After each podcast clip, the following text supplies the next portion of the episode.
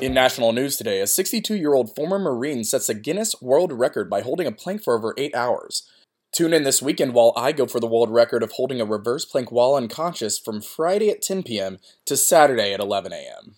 In international news, dust storms turned the sky a dull orange hue in the Canary Islands. The storm caused flight disruptions and delays over the weekend. Back to you in the studio. In the world of sport, Major League Baseball tells courts that attempts at cheating are just part of the sport, as a lawsuit surfaces from fantasy sports players. The Union for Infidelitous Husbands are extremely supportive and backing of the MLB stance. It's currently 28 degrees and sunny in Atomic City, Idaho, so bust out your sunglasses and favorite polo for the day.